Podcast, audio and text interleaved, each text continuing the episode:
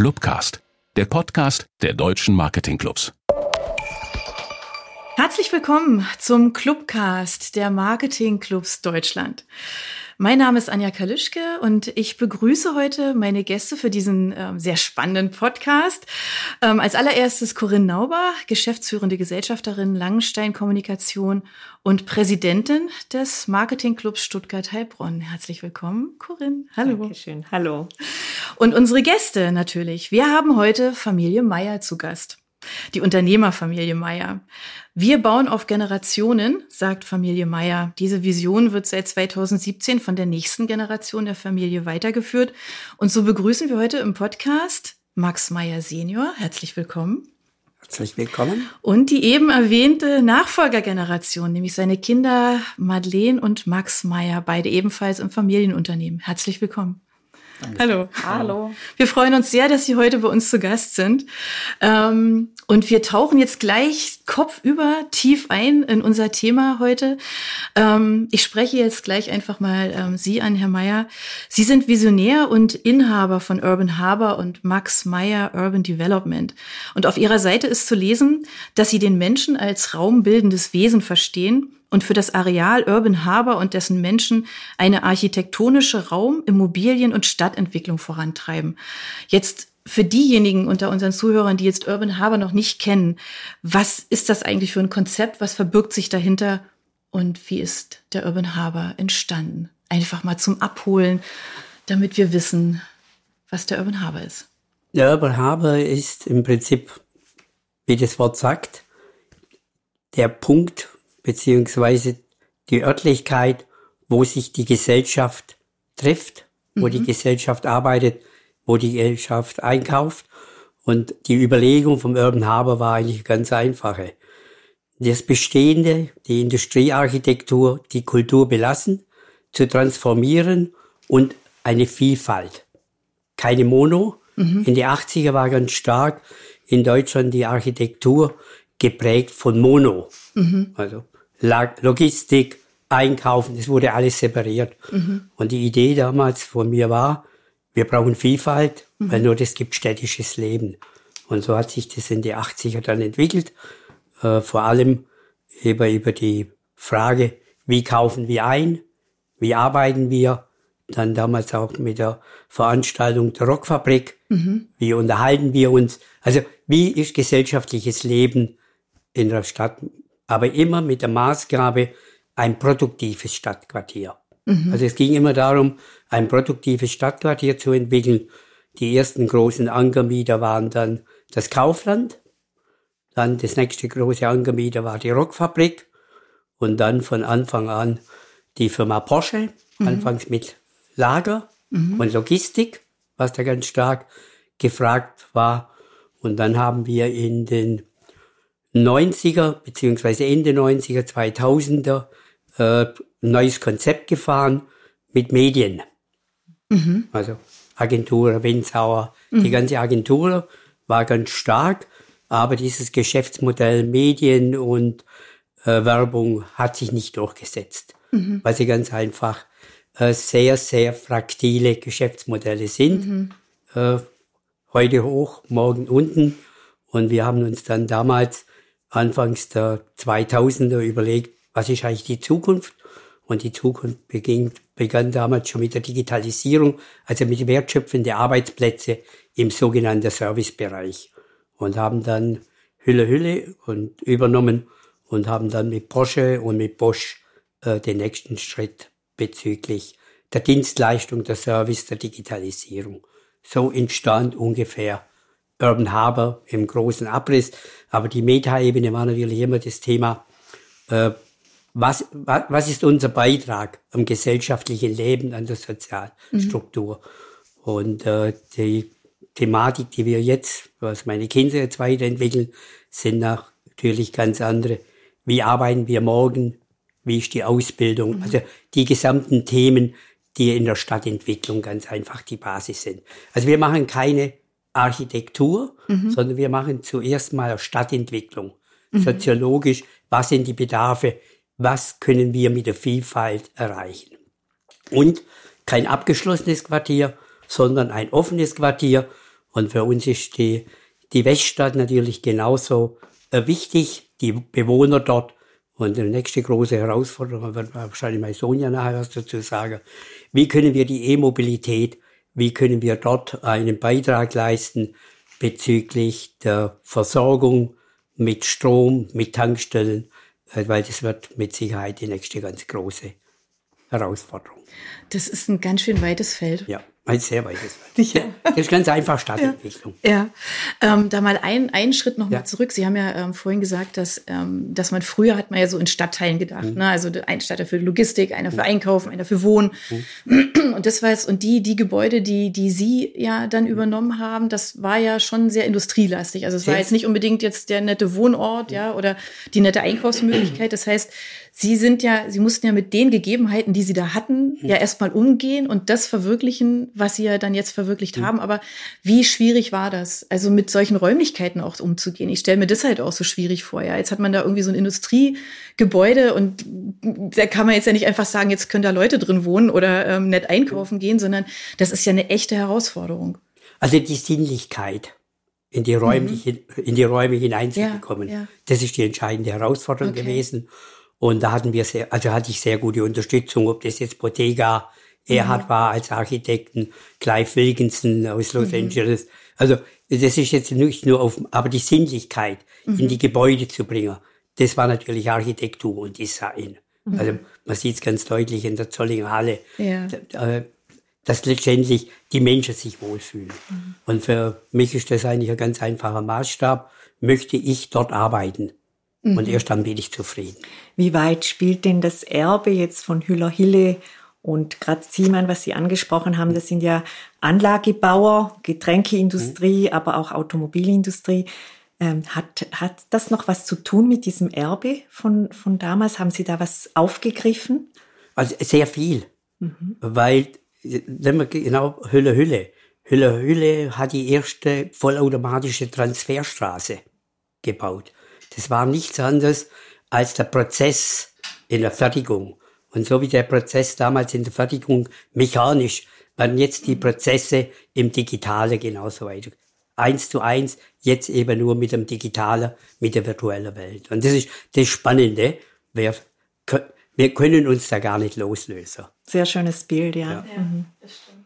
Also Hülle Hülle hat mich da, oder auch Eisfink, wenn ich da heute reinlaufe, da bin ich immer noch stolz, auf die, die das damals gebaut haben. Und das ist eigentlich das Erbe weiterzugeben, die mhm. Herausforderung. Das heißt aber auch, also das ist so ein bisschen so das Thema Zielgruppe auch. Ne? Es ist ja das eine, man entwickelt jetzt dieses, dieses ähm, Quartier, aber man muss ja auch die richtigen Leute dafür anziehen. Die, also ob jetzt Unternehmerseite oder, oder Arbeitnehmerseite. War das, war das schwierig? Also konnte man ihnen dann leicht folgen, sage ich jetzt mal? Oder, oder war das auch eher so ein bisschen ähm, also ich habe noch nie eine Anzeige bezüglich meiner Immobilien gemacht. mhm. Ich habe noch nie einen Makler bezüglich meiner Immobilie benötigt.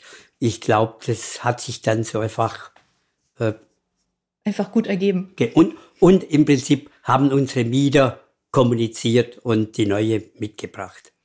Das, also mhm. das ist mein Anspruch, okay? Ja, man muss an den Ort wollen. Ja, dass man das auch ja. das Gute dann weiterträgt ja. wahrscheinlich, ne? wenn man so eine Begeisterung dann für so einen Ort hat, dass man das dann ähm, dann entsprechend Und das ist das der Standort ist natürlich auch prädestiniert durch die überregionale mhm. Anbindung. Ja. Aber die Mieter haben Sie gesucht und nicht Sie genau. die Mieter. Genau. Ich glaube, das ist auch der Erfolg von dem Standort, dass die Mieter einfach sagen, ja, können wir mit Ihnen da was entwickeln. Mhm. Eine Frage an Sie, Frau Meier. Ähm, Stichwort Ökosystem. Ähm, das ist ja, wir haben jetzt ja schon viele Facetten jetzt gerade eben schon gehört, die in so einem, in so einem Stadtquartier zusammenkommen. Und ähm, ich habe auf Ihrer Website auch gelesen, dass der Urban Harbor ja ein Ort ist, an dem Kollaboration in die Tat umgesetzt wird, organisiert und versorgt durch digitale Prozesse und Services. Ähm, Thema eben Synergien. Also es ist ja für, für den Urban Harbor ja ähm, essentiell. Das ist ja so eine Philosophie. Wie verwirklicht sich das Genau. Mein Vater hat ja schon super mhm. in seinem Intro vorweggenommen, mit was für Themenfeldern ja. wir uns alle beschäftigen. Und ich sag mal, in unserer Business Group, wo mein Bruder und ich jetzt auch die Nachfolgegeneration mit angetreten haben, im, beschäftigen wir uns nicht nur mit der Immobilienentwicklung mhm. jetzt in Ludwigsburg, sondern wir produzieren am Standort in Reutling mit der Firma Rieber Kücheninfrastruktur. Das heißt, dort stellen wir sicher, dass Menschen ihr Grundbedürfnis, also die Verpflegung in öffentlichen mhm. Räumen, das ist natürlich bei uns im Quartier, wenn da drei bis 4.000 Menschen arbeiten, dann müssen die natürlich auch versorgt werden. Und das ist die Synergie, die wir aus unserer Business Group dann auch am Standort in Ludwigsburg mit unserer Kantine. Das ist auch nicht eine klassische Kantine nur für einen Porsche oder für einen Bosch, sondern alle Leute, alle Mieter bei uns auf dem Areal kommen jeden Mittag im Urban Harbor im Speisewerk zusammen und da findet Austausch statt. Mhm. Und ähm, wir haben natürlich auch noch die Digitalisierungsplattform, wo mein Bruder auch die Geschäftsführung bei uns in der Familienunternehmengruppe inne hat, wo wir die ganzen digitalen Services abbilden. Das heißt, in unserer Gruppe vereinen wir eigentlich alles das. Das heißt, mhm. der Mensch steht bei uns im Mittelpunkt, die Räume, die er nutzt zum Leben, zum Arbeiten und auch die Versorgung. Und im heutigen Zeitalter geht es natürlich nicht mehr ohne Digitalisierung. Und diese Synergien und diese Kooperation, die wir in unserer Gruppe selber auch leben in mhm. neuen Geschäftsmodellen, die leben wir natürlich auch auf dem Areal mit unseren Mietern. Also wir sehen die Player wie Porsche mhm. und wie Bosch nicht nur, ja, das sind unsere Mieter, sondern wir denken auch an neue Konzepte, weil auch bei uns, ich sag mal, in der Foodbranche Fachkräftemangel, das heißt, äh, unser Kernprozess bei der Firma Riva ist eigentlich der Speisentransport. Das heißt, die Speisen werden produziert und kommen dann in unseren isolierten Boxen in andere Küchen Küchen oder in Ausgabestellen, sei es eine Kita oder sei es ein Krankenhaus und werden dort dann eben verzehrt. Und dieser räumliche Gap, den muss man natürlich mit der Lebensmittelsicherheit, also die Temperatur muss gehalten werden, gewährleisten. Und ähm, da ist das Thema auch mit ähm, Bosch, die haben für ihre eigene Intralogistik kleine ähm, Shuttle-Systeme, wo zum Beispiel auch unsere Box autonom fahren kann. Das heißt, von der Küche muss eigentlich nicht mehr ein Mensch diese Box, weil der ist, der steht im Stau, der kommt zu spät, mhm. diese Box von der Küche in sein Auto beladen, sondern das können auch so Shuttle-Systeme. Und das sind auch Themen, wo wir mit unseren Mietern auf dem Areal dann testen und dort auch neue Geschäftsmodelle entwickeln wollen. Und natürlich auch ähm, gerade in der Immobilienentwicklung geht's hin zu bedarfsgerechte Steuerung von so einer Halle, sei es in der Klimatisierung, sei es im da in der Wärme, sei es im Licht oder auch bei unseren ganzen E-Ladesäulen, dass man die eben bedarfsgerecht ähm, bedarfsgerecht eben auslastet. Und das ist unser Hybrid Loop Konzept, was wir da auch mit Bosch, mit unserem Mieter entwickelt haben, wo wir gesagt haben, ähm, das wäre aber ein Thema auch, wo mein Bruder dann ähm, nachher nochmal vertiefend drauf eingeht, also wie wir diese Halle im Raum in Raum Konzept und dann auch CO2-neutral und bedarfsgerecht gesteuert haben, wo wir ein, ein Konzept mit Bosch SI, mit deren Plattformlösung gemeinschaftlich entwickelt haben. Also auch in Kollaboration mit unseren Mietern da zu drehen und wirklich auch Use Cases für die Zukunft hier zu entwickeln. Und ja, ja, das ist auch das, was wir von unseren Mietern als Feedback wiedergespiegelt bekommen, dass das das ist, was sie am Standort auch so schätzen, dass man im Austausch gehen kann mit Innovationen von anderen Firmen und da halt einfach diesen Input und diesen Spirit auch bekommt, was es alles für Möglichkeiten und Ideen gibt. Weil das wird ja eines der groß, großen äh, Themen werden für unsere neue Wirtschafts- und Gesellschaftsordnung. Wie können wir Kollaborationen nicht reden, sondern leben? Weil in den Ökosystemen nur über Kollaboration eben letztendlich Lösungen entwickelt und stattfinden können. Und nochmal, äh, zur Immobilienentwicklung gehört natürlich immer ein anspruchsvoller Mieter dazu. Mhm.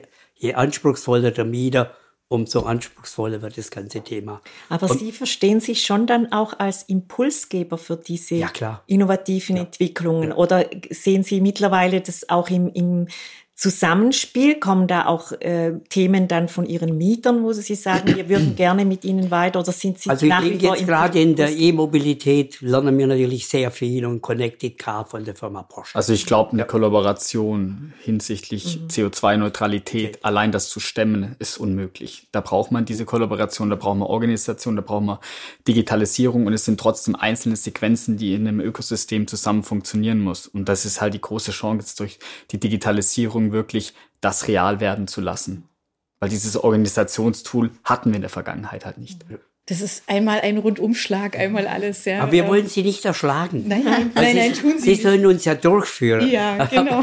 Aber ich finde es auch wichtig, diesen Raum schaffen, Ja. eben diesen Themen nachzugehen. Ja.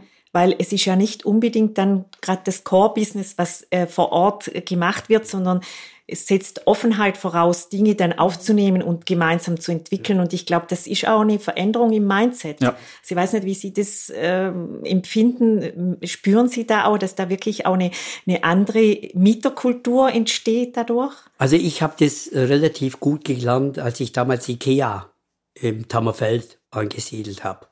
Ich verstand vom großflächigen Einzelhandel nicht. Und da habe ich das erste Mal mit mal wirklich kritischer Dialog, weil ich dachte, ich verstehe alles von Immobilie. Aber ich habe von Ikea Kamprad sehr viel gelernt, wenn es um den Kunde geht. Äh, Ja, um Ja. den Kunde. Und das ist eigentlich das Entscheidende, dass wir nicht uns überlegen sollten, was ist eigentlich jetzt der Hochpunkt in der Architektur, sondern was ist der Mensch? Wie kann dieses, äh, wie, wie, wie sind wir überhaupt in der Lage, einen Zusammenhalt, einen Ort zu schaffen, wo Menschen sich wohlfühlen? Das, das ist die eigentliche Herausforderung. Und in Zukunft wird halt der Hochpunkt der Architektur nicht mehr der Skyscraper sein, sondern die Nachhaltigkeit. Wie äußert sich das? CO2-frei. Und der Mieter, Müssen die Gebäude dann anders, anders sein? Wir sehen unsere Gebäude als Kraftwerke, als Energiespeicher, als Produktion letztendlich über erneuerbare Energien und vor allem eins, nämlich über die Immobilie ist Sektorenkopplung erst wirklich möglich. Da sprechen natürlich dann, wie werden Parkplätze gemanagt, wie werden zehn Ladesäulen mit 100 Parkplätzen am Tag optimal ausgelastet, ähm, wie können beispielsweise solche Mobilitätshubs aussehen innerhalb von diesem Urban Harbor als Dreh- und Angelpunkt hin zur Public Transportation, zum Bahnhof, zum Flughafen, nach Hause. Und das sind die Punkte, wie sich das natürlich dann als ganzheitliches Ökosystem dann auch nachhaltig entwickeln muss. Und das macht ja dann aber nicht ja beim Urban Harbor Halt, sondern das ist ja dann wirklich, Das da ist gibt ja ganz viele.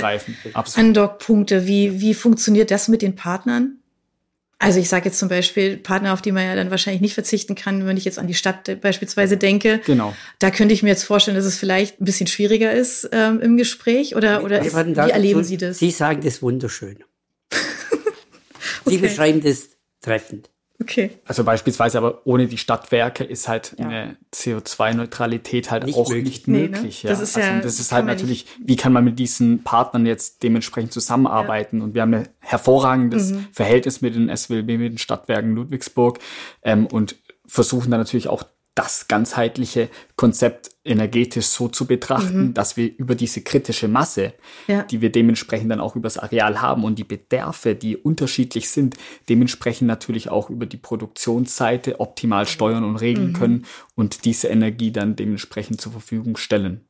Aber die Grundidee und dieses, äh, die ganze ähm, Organisation von dem Quartier CO2-neutral und bedarfsgerecht mit unterschiedlichen Partnern, das ist für uns so ein Modell, wo wir sagen, das ist skalierbar, auch auf andere Quartiere, natürlich übertragbar. Wollte ich auch noch fragen. Und genau das ist mit ja ein dieser- schönes Beispiel, ne? Genau. Einfach für dieses. Genau, und genau mit dieser Message sind wir auch in der Expo auf der Weltausstellung auf der diesjährigen in Dubai mit vertreten, auch mit unseren Partnern, wo wir auch eine Ausstellung haben, wo wir als Riebe auch die Küche gesponsert haben und da genau diese Urban Harbor Vision und diese bedarfsgerechte CO2-neutrale Quartierssteuerung, Organisationsplattform dort auch kommunizieren in der Ausstellung, ähm, um der Welt auch einfach zu zeigen, hey, am Standort Baden-Württemberg, Ludwigsburg, da passiert sowas, wir tun es schon und äh, wir sind mit der, äh, mit der Halle schon CO2-neutral.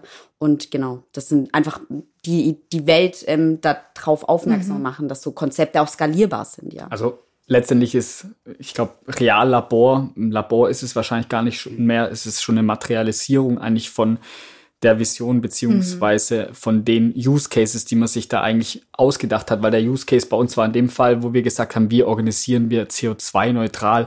Natürlich denkt man dann erstmal an die Produktion von erneuerbaren Energien, aber allein über erneuerbare Energien werden wir es nicht schaffen, ähm, CO2-neutral zu werden, sondern es ist eine Kombination aus einem vielfältigen Spektrum. Ähm, das Beste ist eigentlich, was man jetzt auch so sieht, jede KWH, die ich nicht produzieren muss oder die ich nicht als Bedarf melde, ist die beste KWH in dem kompletten Konzept. Ähm, das spiegelt sich darin wieder, dass wir nicht mehr anfangen müssen, über die Peaks hinaus zu produzieren, sondern bedarfsgerecht dort analytisch über die digitalen Tools und über Steuerung, über Anlagesteuerungen dementsprechend den Bedarf zu oder die Peaks zu nivellieren, um dann halt einfach diese Grundlast dementsprechend besser zu fahren können. Das ist so energetisch die Herausforderung eigentlich, wenn man sich über dieses ganze Konzept jetzt energetisch Gedanken macht. Und es geht nur noch im Zusammenspiel. Richtig. Ja. Das ist Ja. richtig. Und die Herausforderung ist einfach unser Bestand. Ja. Ja. Unser Bestand, Ja. weil die paar Neubauten, da brauchen wir 100 Jahre oder 200. Wahrscheinlich nicht mal, wenn wir das erreichen. Und das ist wirklich die existenzielle Frage. Wie gehen wir mit Bestand? Wie gehen wir in unserer Kultur um? Ja. Ja, weil, also gut, Bestand ist ja tatsächlich, also ich meine, Sie haben ja vorhin gesagt, wann, wann Sie die Gebäude erworben haben. Also es sind ja jetzt keine neuen, also man sagt, jetzt hat 100 man Jahre. neueste Baustoffe Industriegeschichte. verwendet, ne? Das Ja. 100 ja- Jahre Industriegeschichte. Ja. Ja. Ich finde, da ist ja, das ist ja noch eine größere Herausforderung, als jetzt zu sagen, ich baue mit neuen Werkstoffen, äh, mit neuen Baustoffen. Das ist, mehr, ne? State of, the- das ist State of the Art für uns. Das ist vielleicht noch ein ganz schönes Beispiel. Wir recyceln keine Gebäude, sondern wir recyceln Nutzungen für die Gebäude sozusagen. Und wir schauen natürlich, welche Nutzung hat der Mensch, der letztendlich in dem Gebäude ähm, ist. Und vor allem, wir machen nämlich eins oder der Philosophie, wie mein Vater es eigentlich immer ganz einfach auf den Punkt bringt, möchte ich selber an diesem Arbeitsplatz arbeiten und welche Bedürfnisse habe ich letztendlich. Und somit gehen wir an Immobilienentwicklung ran. Das heißt, also es steht ja immer der, der Mensch ja im Mittelpunkt, ja. Also der, der natürlich auch die Nachhaltigkeit lebt und, und das auch einfordert, aber, aber derjenige muss sich ja eben wohlfühlen, wie Sie es ja eben auch gesagt haben, muss da gerne hingehen, muss da gerne arbeiten. Gehen Sie da wirklich tatsächlich nur von sich aus oder haben Sie da irgendwann mal Nein, Forschung nein, betrieben nein, nein, oder? Nein, nein. Naja, also, wir sehen das aus dem Spektrum von uns. Wir sehen es aus dem Spektrum der öffentlichen Mhm. Hand. Wir sehen es aus dem Spektrum dessen, der die Miete bezahlen muss Mhm. und dem, der es nutzt. Das sind einfach Also die, wir, wir haben da schon ganz spannende Workshops mit Bosch und mit Porsche gemacht. Who's the next Bosch? Ähm, okay. Da gab nee, da lernt man natürlich auch ungeheuer extrem viel. viel. Ja. Mhm. Die fahren auch bei uns auf dem Areal ja neue Konzepte mit jetzt auch als Bosch-Mitarbeiter machen sie den Desk-Sharing und es gibt nicht mehr, ich habe meinen Arbeitsplatz, sondern die haben ihre Spinde und es wird jeden Tag neu zugeteilt, wo man denn arbeitet und wo man denn sitzt und man geht durch keine Sicherheitsschranke mehr und das ist halt dieser Open Spirit und äh, die Fläche oder diesen Raum schaffen wir halt in unseren, in unseren Immobilien. Weil da sind sie ja wirklich, also Vorreiter, ne? Also sie haben ja darüber nachgedacht, wo wir jetzt alle, also zumindest in der Presse auch und so, noch nicht so dieses Thema hatten, ne? So, so New Work und was verändert sich denn eigentlich und wie muss ich denn auf den Arbeitnehmer eigentlich Rücksicht nehmen? Das haben sie ja schon ganz, ganz früh gemacht. Also ich war, als es noch nicht ich war so dieses, 2002 äh, in Los Angeles mit dem Herr Wenzauer. Und da haben wir äh, damals, da, das ist mir eigentlich von der Schuppe von die Augen gefallen, da waren wir in einer riesen Lagerhalle. Und da hat eine riesen Agentur für Toyota den gesamten Service. Vom Marketing über die Ersatzteilliste, alles gemacht. Die haben nichts anderes gemacht als lauter Container in die Lagerhalle reingestellt und haben die Auto reingefahren. Das ist natürlich in äh, Los Angeles nochmal was anderes vom klimatischen her. Im Sommer war es sehr anspruchsvoll, äh, weil da war es dann etwas zu warm. Aber da habe ich das erste Mal, und da habe ich mich dann mit Clive Wilkinson, der Ageri-Schüler ist, haben wir uns sehr lang in LE unterhalten, wie können wir diese Energie, die in den Gebäude ist, okay, wie können wir die, wie können wir die kitzeln? Wie können wir die wieder für die Nächsten wahrnehmbar machen? Und das ist die Sinnlichkeit. Und da habe ich also von Geri oder auch von Michele De Lugi schon sehr viel gelernt. Also einfach von erfahrenen Architekten. Was ist Resonanz? Wie, Was passiert da? Weil der kann gar nicht anders als gefangen sein, wenn wir das mit der Resonanz richtig machen. Und letztendlich ist das ja auch die Transformation und der Nachhaltigkeitsgedanke hinterm Urban Harbor, diese graue Energie in dem Bestand zu erhalten, zu revitalisieren. Also Graue Energie, das, äh, Genau, das ist, äh, das ist äh, Fakt beispielsweise in unserem neuesten Projekt Hybrid Loop, was meine Schwester vorher schon angesprochen haben, haben wir jetzt auch mit unabhängigen Instituten mal die ersten Ökobilanzen gezogen. Einmal für den Vergleich Bestandserhaltung und Neubau und natürlich auch für die Operations, also den Betrieb. Wir konnten allein in dem Neubau, das wir nicht neu gebaut haben, sondern Bestand revitalisiert haben, zwei Millionen Kilogramm CO2-Äquivalente einsparen. Im Operations, im jährlichen Betriebs sind es eine Grundlast, die wir deckeln konnten, von 430 Tonnen CO2-Äquivalente und wir überkompensieren sogar 63 Tonnen CO2. Jetzt, was fängt man an mit so CO2? Ich ziehe da immer ein praktischen Beispiel. Für diese alleine diese 63 Tonnen, was wir an CO2 überkompensieren jährlich, müsste man 5040 Bäume pflanzen, um diesen Betrag an CO2 zu binden. Und ich glaube, das veranschaulicht, mhm. was für ein Riesenpotenzial in der Immobilienentwicklung und vor allem auch in der Erhaltung der Immobilien über diese graue Energie, weil dieser Wegtransport, Neubau, Recycling von Stoffen, diese Grundlasten, was da auch schon drin sind, ja, Sondermüll zu behandeln etc., dann aber auch wieder neuen Werkstoff hinzubringen mhm. und über dieses äh, Bauen äh, Haus-in-Haus-Konzept ist es sehr gut gelungen, dass wir immer die alte Hülle sozusagen belassen, über den Thermoskanneneffekt sozusagen ein zweites energetisches Haus mit in das ah, okay. Grundkonstrukt mit ja. einplanen sozusagen und wir halt hier enorme Einsparnisse noch haben über diesen Thermoskanneneffekt hinsichtlich in der mhm. Klimatisierung, Wärme und Kälte. Ja. Und was da deutlich zum Ausdruck kommt, auch dieses systemische Denken, weil das ist natürlich jetzt in Ihrer Konstellation eigentlich äh, ein Idealfall, den wir ja nicht haben. Das heißt also, wir müssen eigentlich auch überlegen, wie können wir diese Unternehmensdenke äh, aufbrechen mhm, und ja. wie schaffen wir ein Regulativ, äh, um systemisch überhaupt denken ja. zu können, weil diesen Idealfall haben wir ja nicht überall. Mhm. Ja. Aber ich glaube, das ist ein ganz wichtiges ja. Thema in der Kommunikation, was Marketing als Aufgabe hat, ja. Äh, das zu erklären, äh, mhm. dass es nicht damit getan ist, dass wir technische Lösungen bringen, mhm. sondern wir brauchen zuerst ein anderes Mindset. Ganz genau. Mhm. Das, das, also ich glaube, äh, und da hoffe ich, dass die neue Regierung da einen Beitrag leistet, dass wir wirklich ein anderes Mindset brauchen, um die Dinge überhaupt objektiv miteinander zu diskutieren, mhm. bevor man schon wieder an Therapie denkt. Und gemeinsam zu lösen, ja. ja. Mhm. Sie haben ja vorhin gesagt, also mit all dieser geballten Erfahrung, die Sie jetzt über die Jahre haben. Danke. Ähm, das ist ich ja weiß, auch wie alt ich bin. ich wollte gerade sagen, dass hoffentlich mein Vater Danke, jetzt angesprochen Ich weiß ja. Sorry. Ne, haben Sie gut gemacht. Sehr, sehr. Ähm, Aber das, das schneidet es raus. Ja, bestimmt ähm, der, ähm, das haben Sie ja, glaube ich, vorhin auch gesagt, ähm, dieses Thema Skalierbarkeit. Ne? Also das ist jetzt, ähm, das ist jetzt der Urban Harbor und Sie treten ja praktisch eine ständige, ständige Beweisführung an, was alles geht. Also Sie probieren aus ähm, und Sie sehen, was funktioniert, wahrscheinlich auch, was nicht funktioniert. Absolut. Ähm, und, und haben einfach unglaublich viel Erfahrung. Und das könnte man jetzt dann wahrscheinlich tatsächlich auf andere Quartiere übertragen. Mhm. Haben Sie darüber schon mal nachgedacht oder gibt es da vielleicht auch schon Projekte? Also wir versuchen momentan mit den Stadtwerke uns Gedanken zu machen, wie können wir das in der Region mal machen. Mhm. Also wo hat die Stadtwerke dann das Asset, weil das Entscheidende, also wenn wir über Energiewende reden, dann müssen wir und regionale und dezentrale Energiegewinnung haben wollen, dann müssen wir das mit den Stadtwerke beziehungsweise mhm. mit den Unternehmen machen, die es vor Ort, Ort. sind. Und wir sind haben ja einen Anspruch, dass man jetzt einfach mal auf die öffentliche Hand losgeht und die öffentliche Hand sagt, jetzt passt auf, es geht ihr mal voran mit euren Stadthalle, verstehen Sie? Mit Rathäusern. Mhm. Wir müssen die ins Obligo nehmen, verstehen Sie? Genau. Die dürfen, also das ist natürlich jetzt von mir ein hoher Anspruch, aber ich will mit den Stadtwerken da schon Druck auf, also positiver Druck, mhm. denen zu sagen, ihr könnt nicht äh, von dem Rentner verlangen, dass er sein Haus, okay? Mhm. Sondern jetzt fangt ihr mal bei, jeder bei sich mal an.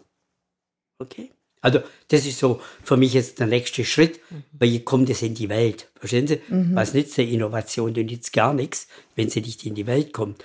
Und wir denken da jetzt einfach mal regional, wie können wir das Thema äh, dann entsprechend in der öffentlichen Hand mal an positiver Druck aufbauen. Ja. Und wie können wir das mit den Unternehmen, die bei uns ansässig sind, zum Beispiel mit Bosch, in denen, also nicht die Kompensation von ihren CO2-Emissionen, indem sie irgendwo 50 Millionen Bäume pflanzt, mhm. sondern indem es konkret, okay, physikalisch einsparen. Ja. Weil alles andere gibt keinen Sinn.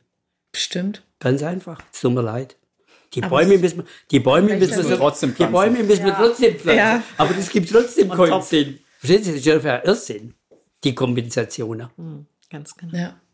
Unterstützen Sie da ähm, die Unternehmen, also die jetzt mit Ihnen ja schon zusammenarbeiten, Sie in diesem Thema? Also wir waren da jetzt mit äh, eurem Geschäftsführer sehr weit, aber der denkt jetzt, äh, dass es sinnvoller ist, er geht nach Afrika und pflanzt Bäume. Jetzt müssen wir halt eine neue Beziehung aufbauen. Aber ich bin da relativ entspannt und gelassen. Mhm. Äh, das braucht einfach alles Zeit. Mhm. Und zwischenzeitlich machen das natürlich in den Unternehmer Abteilungen, äh, die da einen sehr guten CO2-Footprint haben wollen. Und äh, ich glaube ganz stark, dass die Gesetzgebung äh, da vieles bewirkt. Also ich glaube, wenn man das Rad jetzt noch weiter drehen würde, dann ist es sicherlich auch ein Punkt tatsächlich ähm, für, für Arbeitnehmer, die jetzt natürlich auch stärker nachfragen, was ist das eigentlich für ein Unternehmen, in das ich vielleicht gehen möchte oder in dem ich gerade bin? Mhm. Fühle ich mich da wohl? Sehen die eigentlich diese ganzen Themen? Weil man, es ist jetzt nicht so, dass es nur in der Presse rumgeistert, Nein. weil die Presse jetzt mal gesagt hat, das ist ein tolles Thema, mhm. sondern es bewegt ja wirklich ja. alle, jeden. Ja, und ich glaube, das ist einfach ähm, für einfach wirklich für, für das Thema, ähm, so, ja, also Kampf um die Talente auch, ist es ein ganz, ganz wichtiges. Ne? Aber wir müssen schon äh, dort anfangen, wenn wir allein die öffentlichen Gebäude, Schule, mhm. ganz einfach mal angehen. Also das ist was, was ich in der Politik nicht verstehe. Dass sie nicht sagen, so, jetzt fangen wir da damit an. Wir können verdammt viel beitragen. Was denken Sie, was in den Turnhallen, in den Schulgebäuden, mhm. in den Verwaltungsgebäuden, das ist unvorstellbar. Das ist aber auch teuer. Ja, das macht du nicht. Also, das no. ist ja, ist ja tatsächlich erstmal ein Invest, ne? Also es ist ja jetzt nicht so. Jetzt kommt natürlich zum das Wesentliche. Okay, wir sind da vielleicht nicht ganz prädestiniert. Wir fragen nicht, was das kostet. Wir fragen, was bringt es. Mhm. Und in dem Bereich darf man nicht mehr fragen, was kostet, mhm. sondern was bewirkt Wir brauchen ganz andere das ist eine ganz andere Denke, eine genau, ganz andere Herangehensweise. Ne? Ja. So.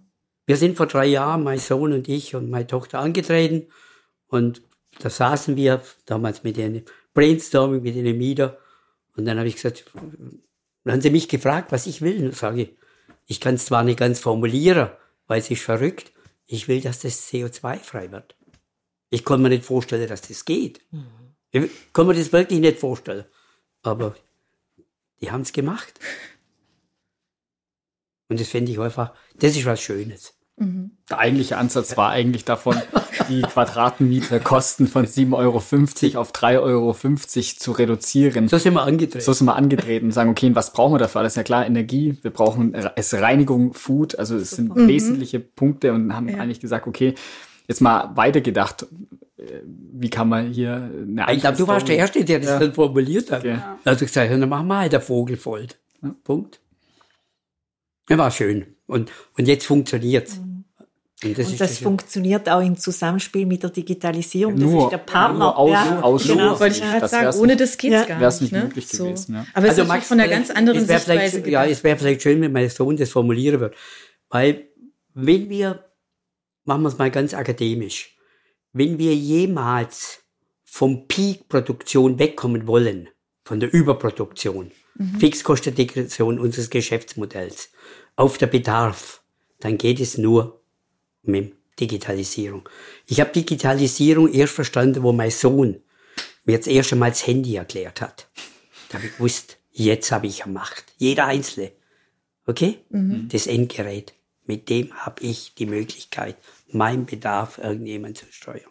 Mhm. Und das jetzt nicht für das dumme Einkaufen, Entschuldigung, bei Amazon, mhm. sondern um physikalische Prozesse. Mhm. mhm. Die Zusammenhänge auch zu erfassen, messbar ja. zu machen. Ja. ja. Und Vor allem auch mit den Daten zu lernen. Also ja. ich meine, Daten zu erheben, das ist das eine, aber dann nachher über KI, also Langzeitprognosen, das Ganze zu optimieren und da die Effizienz rauszuziehen, mhm. das ist ja das Eigentliche, wofür man die Daten letztendlich auch braucht. Und das Komplexe ist jetzt natürlich, dass diese Systeme lernen. Also es bedeutet, was, wie sind, wie sind die Benutzerverhalten in den Gebäuden, wie habe ich die Daten aus den Belegungsplänen mit der Luftqualität, mit der Belegung von E-Ladesäulen mit hin ähm, zu einer Klimatisierung und Wärmespeicher im in der Nacht oder im, im Tag, ähm, im Sommer, dass man im, im, Sommer dementsprechend die Kälte aus der Nacht speichert in den Immobilien, ähm, als, als ja, als komplexes System aus einem Datenpool in einer Smart District Plattform zusammen, wo verschiedenste Systeme mit an, angedockt sind letztendlich, um dann eine, ja, ein Gebinde optimal zu steuern und regeln, ja. Und das dann nicht mehr unwissend, dass man im blödsten Fall das Licht brennen lassen oder die Heizung anlässt, sondern dann anschaltet, wenn der Bedarf da ist, ja. Und das ist so das ist ja so ein bisschen auch, auch ein Erziehungsthema, ne? Also von den Menschen, die sich in diesen Räumen bewegen, oder? Ich glaube, wir können oder keine, alles gesteuert? wir können keine Menschen, ähm, wir können keine Menschen erziehen ja. so schnell. Ähm, dafür Zeit, dafür ist zu wenig Zeit mhm. und dafür sind die, sind ja. die Auswirkungen des Klimawandels die sind alle wir sind alle verzogen, verstehen Sie? Mhm. Ja, aber genau. deswegen wir sind verzogen genau. von der Bequemlichkeit und ja. vom Überfluss. Vom Überfluss. Und Punkt. Mhm. Der Mensch lernt erst, wenn er es spürt. Das ist sehr, sehr traurig, ja. Mhm. Ähm, ich für mich selber hab, kann sagen, ich, ich spüre das und ich sehe das, auch wenn wir, wenn wir uns auf der Welt ähm, mal anschauen, was passiert von Gletscher, die schmelzen bis hin zu, dass wir unsere Weltmeere mit Plastik mit so. Mikroplastik mhm. vermüllen, bis hin, dass man, selbst wenn man auch ähm, in die tiefsten abgeschotteten ähm, Gebiete geht, trotzdem noch Lebewesen, Tiere vorfindet, die auf Plastikverpackungen rumkauen. Ja, das ist, das sind Bilder, die gehen einem nicht aus dem Kopf. Ja. Und gerade diese Biodiversität, die da eigentlich dahinter steckt, weil das ist eigentlich das Grund, also eigentlich unsere Grundstruktur, dass unser Leben erst hier möglich ist, ja die, wenn wir diese anfangen, noch vollends weiter zu vernichten, wie wir sie momentan zu vernichten, ähm, das ist auch der, der Gedanke vom Acker auf den Teller, wieder die regionale, die Vielfalt äh, mhm. zu produzieren und das zu managen ja, und zu steuern. Und das sind Mehrwegsysteme zu managen und nicht eine Einweg-Plastikverpackung. Das sind neben der Immobilienentwicklung natürlich wichtige Pfeiler, mit denen wir uns da beschäftigen. Schönes Stichwort vom Acker auf den Teller, ja. digital. Wie geht es? Wie muss ich mir das vorstellen? Also wirklich mal ganz, ganz einfach erklärt, wie so im echten Leben, wie funktioniert das? Nein, machst du. Mach, mach, ihr, ihr seid die Zukunft. Also was es dafür letztendlich ähm, grundlegend braucht, ist ein Standard. Und diesen Standard haben wir mit der Firma Rieber, mit dem Gastronom-Behälterstandard in den 64er Jahren geschaffen. Also Sie müssen sich vorstellen, so wie in der Logistik die Europalette, der Seekontainer, okay. der Logistikstandard ist. Es ist dieser Edelstahlbehälter in der Gastronomiebranche. Ja, da wird wird das Food gelagert, da wird es transportiert, da wird es zubereitet, Edelstahl, komplett lebensmittelunbedenklich, also kein Kunststoff ist lebensmittelunbedenklich, auch wenn er als einer deklariert ist, weil der hat eine Schmelztemperatur maximal 260 bis 300 Grad. Ja, Edelstahl, da sind wir über 1000, neben Glas und Keramik noch, aber die sind halt nicht bruchsicher. Und der hat sich bis heute weltweit als der Gastronomie-Branchenlogistikstandard durchgesetzt. Und mit so einem Standard kann man eben denken, regionaler Anbau bei ein Bauer, der auch die Wertschöpfung schon in der, in der Tiefe hat, dass er sagt, hey, ich liefere nicht nur die Kartoffeln, ja, mhm. sondern ich schneide die gleich. Und die kommen geschnitten in diesem Behälterstandard in eine Großküche. Die kann dort wieder Wertschöpfung betreiben, ein Püree draus machen, die weiterverarbeiten, die finishen und kann die dann zentral produzieren und kann sie dezentral über unseren, ich sage jetzt mal lieber Transportstandard, dann wieder in eine Kita fahren und dort in ein Mehrwegsystem ausgeben. Die Kinder essen, das kommt mittags wieder zurück in die Großküche. Der Behälter wird dort wieder gespült und was wir entwickelt haben, ist ein QR-Code-basiertes Mehrweg-Tracking-System. Das heißt, wir matchen einen eindeutig identifizierbaren Behälter-QR-Code mhm. mit einem Kunden, mit einer Lokation. Also das kann sowohl ein Endkunde, Sie oder ich sein, also auch ein mhm. Endkunde kann sich dort essen im Mehrweg mitnehmen oder eben der Caterer verbucht das auf eine Lokation, auf eine Kita. Und damit hat er komplett pfandfrei immer den Überblick, wer hat meine Behälter, sind alle wieder zurückgekommen, hat die Kita vielleicht mal einen behalten oder einen vergessen.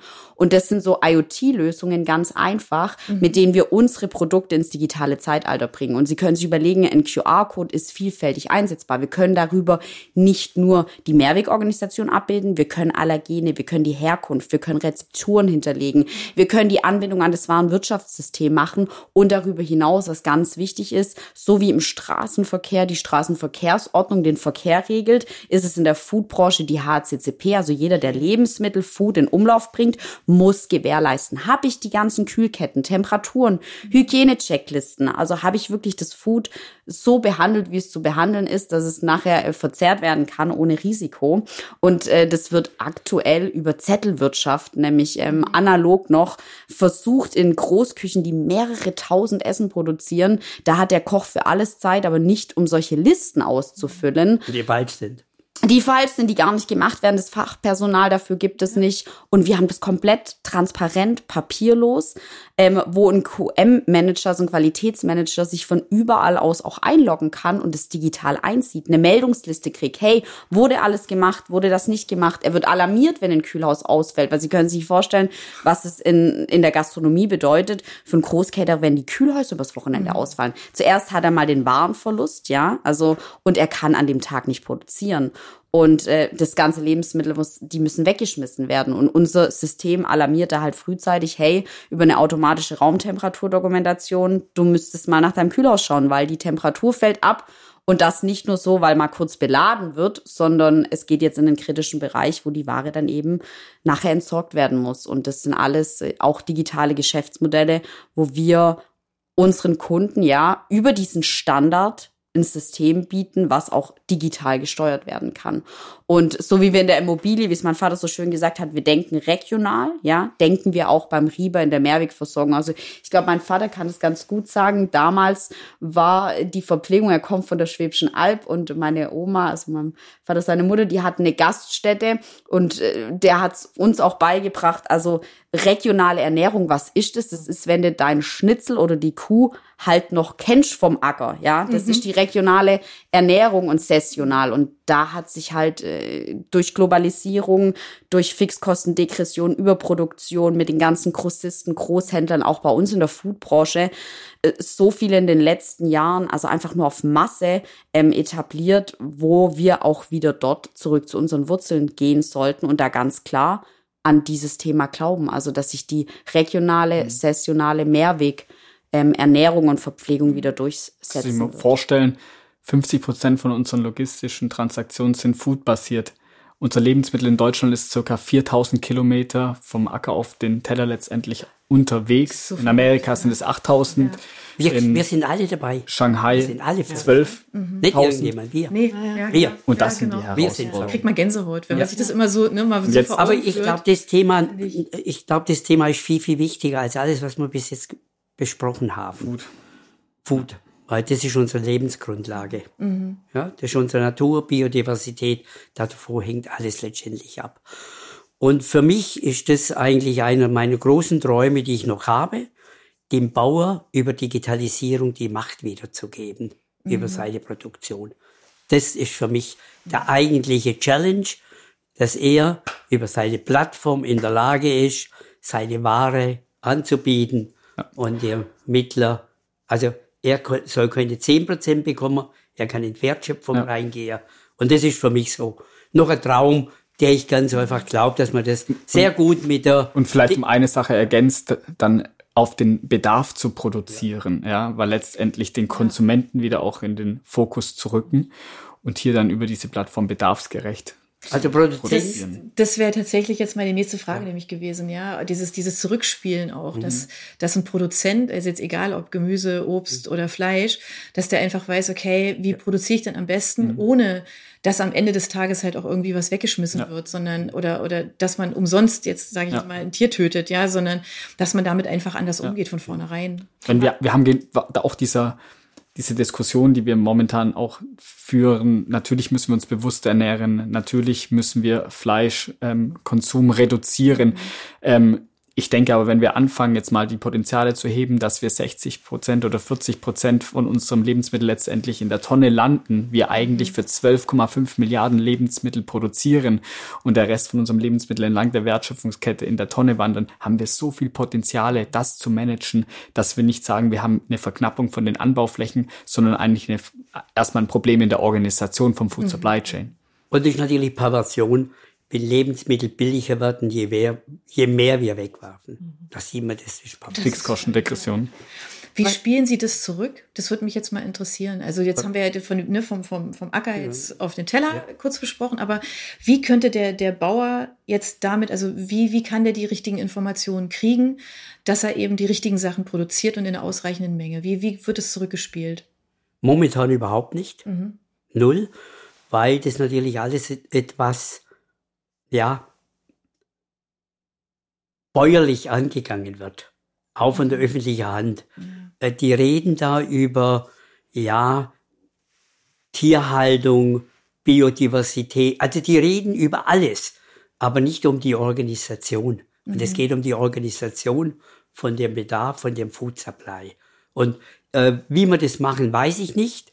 Wir haben es jetzt gerade beim Herfahrer uns überlegt, ob wir da, also ich wollte immer hier im Umkreis im Bauerhof einen größeren kaufen, um das einfach selber zu zeigen. Mhm. Aber äh, das ist einfach äh, idealisiert und nicht funktioniert, weil ich brauche ja der unterschiedliche. Ich brauche der Gemüse, mhm. ich brauche der Schwein, ich brauche Geflügel und das, wir brauchen der Amazon für die regionale. Also man kann schon sagen, mit welcher Idee Idee wir früher das ja. Thema oder ihre Frage immer so gesponnen hat, war, wir brauchen Foodbook. Also das heißt, wir müssen so. das Angebot und die Nachfrage über eine Plattform zusammenbringen, mhm. dass der Bauer halt weiß, was ist der Bedarf, also was ist die Nachfrage von den Endkonsumenten und dass vielleicht auch die Nachfrage wieder mehr dahin geht, was ist eigentlich Saison, was ist eigentlich mhm. gerade das, wovon wir uns ernähren sollten und nicht, dass einfach nur das bestellt wird, was eigentlich gerade, dass wir die Erdbeeren, was weiß ich wo züchten und herfliegen und die schmecken halt letztendlich auch gar nicht. Und äh, das ist, glaube ich, äh, so ein bisschen bewusster Change von den Endkonsumenten. Also Aber natürlich wäre Digitalisierung das Thema.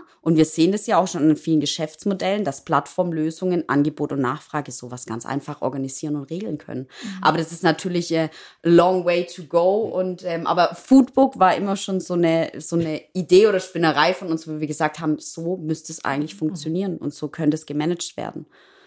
Weil sie sind da ja schon ganz weit vorne. Ja. Also alles andere rund Infrastruktur, um das Infrastrukturell auf genau, jeden Fall. Ist ja alles ja. schon da. Ja. Ne? Also insofern das ja. ähm, extrem spannend. Ja. Weil ich glaube auch, also das ist das Thema der Zukunft da müssen wir uns alle darüber ja. Gedanken machen. Und das ist, ähm, das ist dann doch wieder so ein Stück weit eine Erziehung der Öffentlichkeit auch. Also das Bewusstmachen zumindest, ja, dieses Wachhalten, was passiert da eigentlich, was kaufe ich da eigentlich überhaupt, ja, was, wo kommt es überhaupt her, welchen Weg hat es hinter sich? Aber jetzt sind wir das mal, wird uns ja nicht leicht. Gemacht, aber jetzt, ja? Jetzt sind wir mal ganz schöner Punkt. sind wir wieder an der öffentlichen Hand, also an unserem sogenannten Community. Über 50 Prozent aller Mittagessen werden durch Krankenhäuser, durch Schulen, durch Altenheime, überall im Care-Bereich, okay? Und in Betriebe. Wenn wir nur diese 50 Prozent, ja, jetzt mal beginnen würden, wenn die Stadt nur beginnen würden und die Eltern nicht fürs Handy 100 Euro einzusetzen im Monat, okay, sondern fürs Lebensmittel, für ihre Kinder, dann wäre alles wesentlich schneller. Aber die wollen dann ein Mittagessen für 3,75, nein, 2,75 und dann rechnest du das runter, kann 30 Prozent Lebensmittel drin sein, dann sind es 90 Cent und jetzt erzählen sie mir, wo soll Dann wird es schwierig. So, also, ja, und da bleibt der bin da, Ich bin da völlig, bin da völlig bei Ihnen, weil also ich koche tatsächlich, also in der mhm. Schule von meinen Kindern mhm. und es ist keine städtische Verpflegung, sondern es ist wirklich so, eine, so ein eingetragener Verein, ja, also der diese Mensa mhm. trägt. Das heißt, bei uns ist halt schon eine ganz klare Rechnung, ja, und die, die, die Grundprämisse ist, es muss Bio sein, mhm. ja. Äh, wir machen alles selber, also wir benutzen keine Fertigprodukte, mhm. sondern machen auch selbst die Suppe, die Brühe, alles machen wir selber, ja. Und ähm, das ist hochspannend, weil wir müssen immer viele sein, damit wir das irgendwie dann schafft, ja, bis zum Mittag, damit alles fertig ist, weil es natürlich aufwendig ist, wenn man jedes Zwiebel schnippelt mhm. und so und auch die Kartoffel. Das ist schon nochmal eine andere Nummer. Aber ähm, ich glaube, also gefühlt habe ich, ich habe immer ein gutes Gefühl dabei, Super. so rum, ja. ja? Mhm. Also ich stehe da drin und denke mir, ey, das ist eigentlich total cool, ja. ja. Also dass wir das für diese Schule machen, dass die Kinder da gerne hinkommen, dass es abwechslungsreich ist, ja, und dass wir uns alle einfach so viel Mühe geben. Ja, ist ja auch was so ein bisschen so mit Wertschätzung auch dem Essen gegenüber. Und die, die dann da anstehen, wissen das auch, ja. Also die Kinder wissen das und, und die fragen das auch nach, ja. Und, was ich ganz spannend finde, dass wir in unserer Diskussion so auf Food abgeschweift sind, aber das zeigt uns alle auch, wie emotional Food ja, eigentlich ist. Ja, genau. Und ja. das ist ja auch das, warum wir es im Urban Harbor so stark verankern, dass wir sagen, okay, wie können wir das als Ökosystem sagen? Mhm. Natürlich brauchen wir attraktive Arbeitsplätze. Natürlich müssen die CO2-neutral organisiert werden für die Zukunft, mhm. ja. Natürlich muss ich mich an die Mobilitätswende, muss ich, muss ich, wo kriege ich die Power für die E-Ladesäulen her? Wie mhm. mache ich das Parkraummanagement, ja? Ähm, aber letztendlich Food, wir müssen dreimal am Tag essen oder haben das Bedürfnis mhm. zu essen. Das ist einfach das essentielle Grundbedürfnis für uns. Ja. Und über das, nur über die Gesellschaft und Gemeinschaft, wenn wir das, den Change hinbekommen. Mhm. Also Schule, also ich denke, dass die Eltern ganz einfach hochsensibilisiert werden können für ihre Kinder. Und da sollte die Schule, der Staat einfach beginnen, äh, da entsprechende Plattformen, weil das ist natürlich nicht möglich, was ihr da macht. Verstehen Sie? Ja. Das ist, nee, verstehen Sie? Das mhm. ist nicht möglich, weil das keinen Sinn gibt. Mhm. Und das sinnhaft über Manufaktur mhm. zu organisieren. Ja mit dem Qualität und noch mit einer höheren Qualität, weil ich ausgeschlossen, was sie tun. Ja, weil nicht multiplizierbar. Stimmt, nee, das ist eben nicht skalierbar, ja. ja. So, jetzt Grenzen, immer ne? so, und so, genau ja. das zu skalieren, zu standardisieren mit einem wirklich hohen Qualitätsanspruch, äh, das wäre für, das ist für mich eigentlich nur ein Thema, äh, wie man die Struktur, wie man die Plattformen aufbaut, wer da letztendlich weil die Plattformen natürlich immer 30 Prozent haben wollen von mhm. dem Austausch und das geht nicht so. Das muss eine Plattform, die sollte sich nicht in Deutschland über Gaia Gedanken machen, sondern über regionale Plattformen, äh, wo die dem Bauern ermöglichen, dass er umsonst Ding mhm. anbieten kann. Verstehen Sie? Ja. Das sind die digitale Infrastrukturen, die wir brauchen. Und da glaube ich, dass ja, wir über unser Foodbook auch nur Geschichte schreiben. Das ist ganz schönes Schlusswort, weil wir nehmen das gerne mal so mit. Ähm, wo die Reise hingeht, das wäre nämlich meine Frage gewesen, aber da ist jetzt ganz viel Fantasie drin, ähm, dass man verfolgen kann, was sie tun, ähm, unbedingt an ihnen dran bleibt, ja, und einfach mal schaut, was da als nächstes passiert. Es ist hochspannend und ähm, ich hoffe, also uns hat sehr viel Spaß gemacht, ihnen zuzuhören. Ähm, ist sehr, sehr inspirierend. Vielen Dank, und, dass wir hier sein durften ja. Sehr gerne. Und ähm, wir hoffen einfach mal, dass ähm, Sie da draußen, die uns zuhören, das genauso sehen. Und wenn es dazu Fragen gibt, dann lade ich gerne ein, uns Fragen zu stellen. Wir geben die gerne weiter. Wir verlinken aber auch auf ihre, auf ihre Seite und dass man mit ihnen Super. direkt Kontakt aufnehmen kann. Weil wir haben ja über Skalierbarkeit gesprochen. Ähm, man kann das natürlich auch gerne in anderen Regionen genauso treiben mit der gleichen Energie. Es wäre sehr schön. Vielen Dank für das Gespräch. Ja. Danke. Dankeschön. Vielen Dank Dankeschön. Ihnen. Herzlichen Dank. Sehr inspirierende Fragen. Danke.